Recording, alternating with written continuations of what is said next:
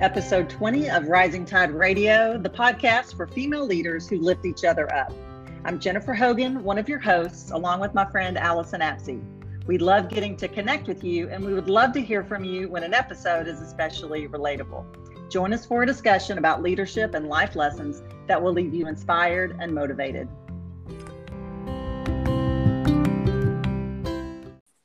I am Allison Apsey, an elementary principal in Michigan, and I am passionate about finding the beautiful lessons in everything we experience and about helping others thrive. And I'm Jennifer, a recently retired school leader in Alabama. I'm currently facilitating schools who are creating cultures of character in their schools, and I'm a soon to be doctoral student. I'm really passionate about encouraging and empowering others to be their very best, and I may need your encouragement once I start that doctoral program. Um, this is the first I'm hearing of this doctoral program. That's incredible. Congratulations, Jen. Thank you. Thank you. I'm very, very excited about it. Um, hoping to get started in the spring, which, um, you know, is, is kind of exciting and nerve wracking all at the same time. Um, but I'm also really excited about today's episode, Allison. But before we jump into it, um, can we also talk about the importance of a healthy work environment? I know we've been talking about um, well being and we've been talking about it kind of as part of personal responsibility. And, and I think that both of us strongly believe in controlling what we can control, which is why it kind of makes it natural for us to talk about well being. But we also recognize the importance of leaders helping to create an environment that's healthy. oh, girl, you have just hit on one of my passions. And I know you share this passion with me. It is so important for leaders to get out of their own way and put others' needs in the forefront to prioritize a healthy work environment. Like I literally coach myself in this every morning. Mm. I, I get to travel the country to work with dedicated educators, and every time I ask this question what might make a teacher feel unsafe at school? The top responses are gossip, bullying, and a lack of support. People deserve to be treated with grace and empathy and they deserve to feel valued and supported. And that starts at the top. They really do. And, and we do recognize that and both believe in that strongly. Um, but sometimes we don't have control over that part of it. So, um, anyway, I just, I want us to, t- to, I wanted us to mention that for our listeners. Um, who may not be in a healthy work environment and may feel a little bit lost um, when it comes to well-being because that can be such an influence but but really, I, I just want us to continue to stress that we're sharing ideas for us being able to do what we can about our own well-being. Absolutely. And and and well-being is the topic of this four-part series and we are in the third part of the four-part series and and when we talk about well-being, we're talking about listening to your heart, your mind, and your body and then taking specific action based on what you hear. So, this careful listening and action steps lead to us becoming the best versions of ourselves. This contributes to our own personal satisfaction with life and allows us to be the people we want to be for everyone around us. The roadmap to personal well being definitely looks different for everyone, mm-hmm. but there are some universal truths and ideas that can help us all. We look forward to exploring them in part three of this four part series. Yeah, and so today we're talking about self efficacy. And, you know, I want to share Albert Bandura's definition of self efficacy. Uh, Bandura passed away this summer, but he was a psychologist who created the concept of social learning theory that I'm sure teachers who are listening to this podcast um, use and know about and learned about. Um, it's a it's a social learning theory that's used in classrooms today. And Bandura defines self efficacy as people's beliefs in their capabilities to exercise control over their own functioning and over events that affect their lives. That's a mouthful. Um, mm-hmm. Um, but I think those first few words, people's beliefs in their capabilities, is so key. And, you know, and in thinking of well being and the stress and the burden that we all feel right now, it just makes sense that many of us lack self efficacy right now as we feel like there's so many events that affect our lives. So many events um, are out of our control. Yeah, and that that resonates so strongly with me right now, like in this moment, as we continue to deal with the impact that COVID nineteen has on our schools and on our health. And we want so badly to leave this pandemic behind, but the reality is that it is still significantly impacting us as educators, our students, and their families. Mm-hmm. And focusing on what is within our control and building our self efficacy is incredibly helpful right now. Yeah, for sure. And, you know, one way to improve self efficacy is by setting small, reasonable goals that can be focused on one by one. Um, you know, when we create goals around things we like to do, and I'll give an example because I like to run. Um, if you like to run, then you could set a goal of running a tenth of a mile longer each time or increasing your pace by a specific amount each time you run. But we're more likely to stretch ourselves when we set goals around things we like to do.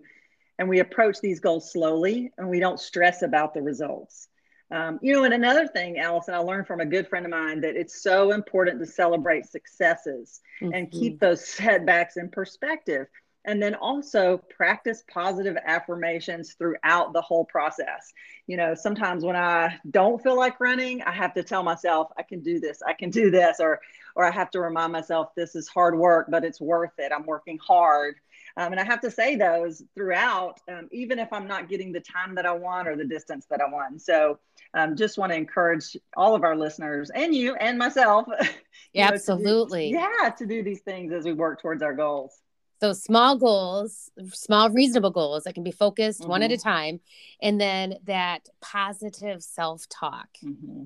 Yeah. So, um, in addition to that, Jen, one tool I learned early in my career is from William Glasser. So, William Glasser created the concept of choice theory and reality therapy.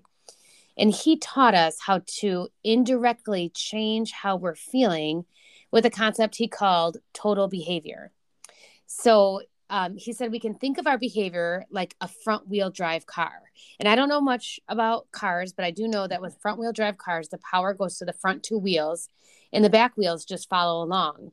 So in Glasser's behavior car, the front two wheels represent what we are physically doing and what we're thinking. And so we can obviously easily change what we're physically doing. And that helps us change our thinking. Mm. So the back two wheels that get pulled along are how we're feeling emotionally and our physiology, which is how we're feeling physically. So when we change what we're doing, we change how we're thinking and we pull that behavior car in a new direction that changes how we're feeling both emotionally and physically.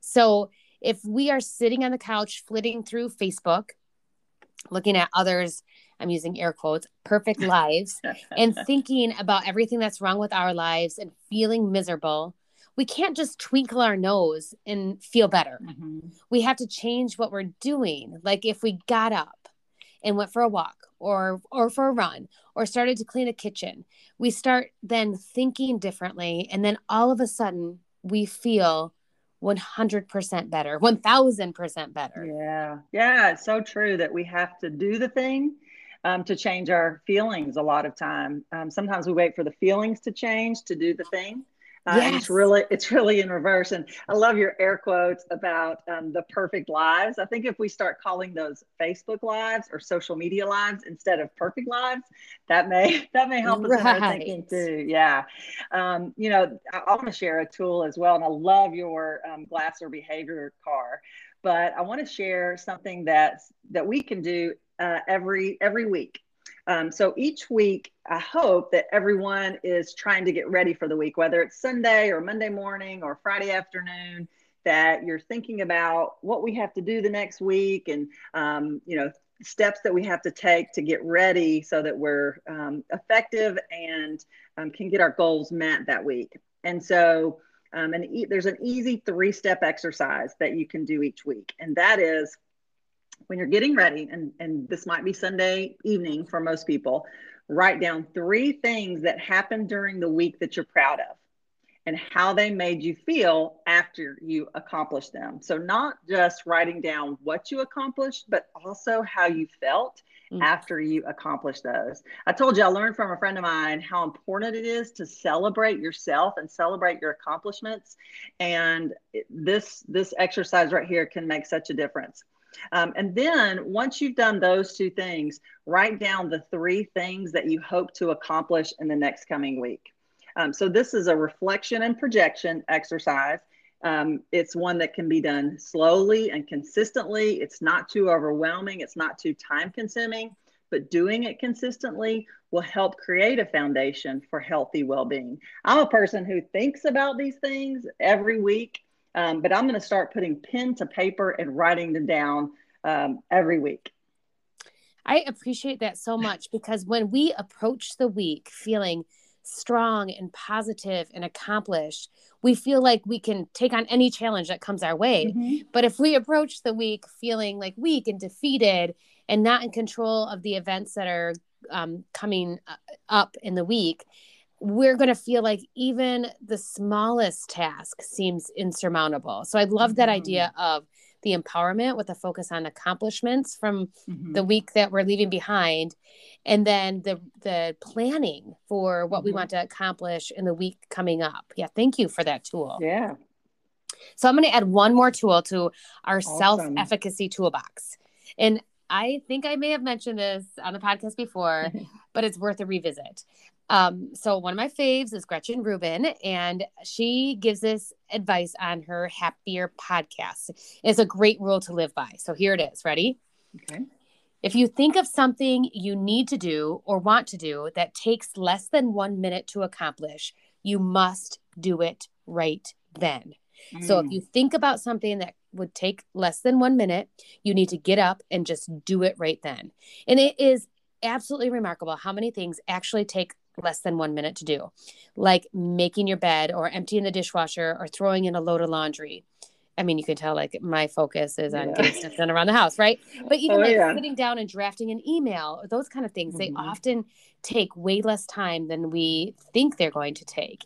And it's also remarkable how much more in control we feel and how much better we feel after we accomplish even those small less than one minute tasks. Mm-hmm. I've got something right now that is sitting on my dryer. It's been there about a week and I just need to get it and take it to the basement. It will probably take me less than a minute. So when we end this podcast, Allison, my promise to you is that I'm going to take it to the basement and do it right now. That is wonderful. And my yeah. promise to you is I'm going to take one minute. I'm in my office right now and it's kind of driving me nuts how many piles I have, but I'm going to take one minute just to do a little bit of straightening up so that when I walk in the door tomorrow morning, I'm going to look around and breathe a sigh of relief instead of looking around and saying, oh my gosh, you got to clean this yes. up. Yes. Yes. That is the best feeling. And I, I want to say to all of our listeners, thank you so much for taking your time to listen to this episode and we hope that you got some practical ideas. We we had lots of tools to share for your toolbox today. Hope you got some encouragement from it. Um, we would love for you to share this episode and your favorite takeaway on social media using the hashtag Rising Tide Radio. We just appreciate all of your interactions and your feedback and allowing us to be a part of your journey. Have a wonderful week, everybody. I just want to add, Jen, that you've been doing a great job of putting links in in the show notes so Thank I you. encourage listeners to take a look at those links for additional tools or additional information about the tools that we talked about. So, and I just want to reiterate thank you so much for being Rising Tides listeners. And we look forward to connecting with you next time.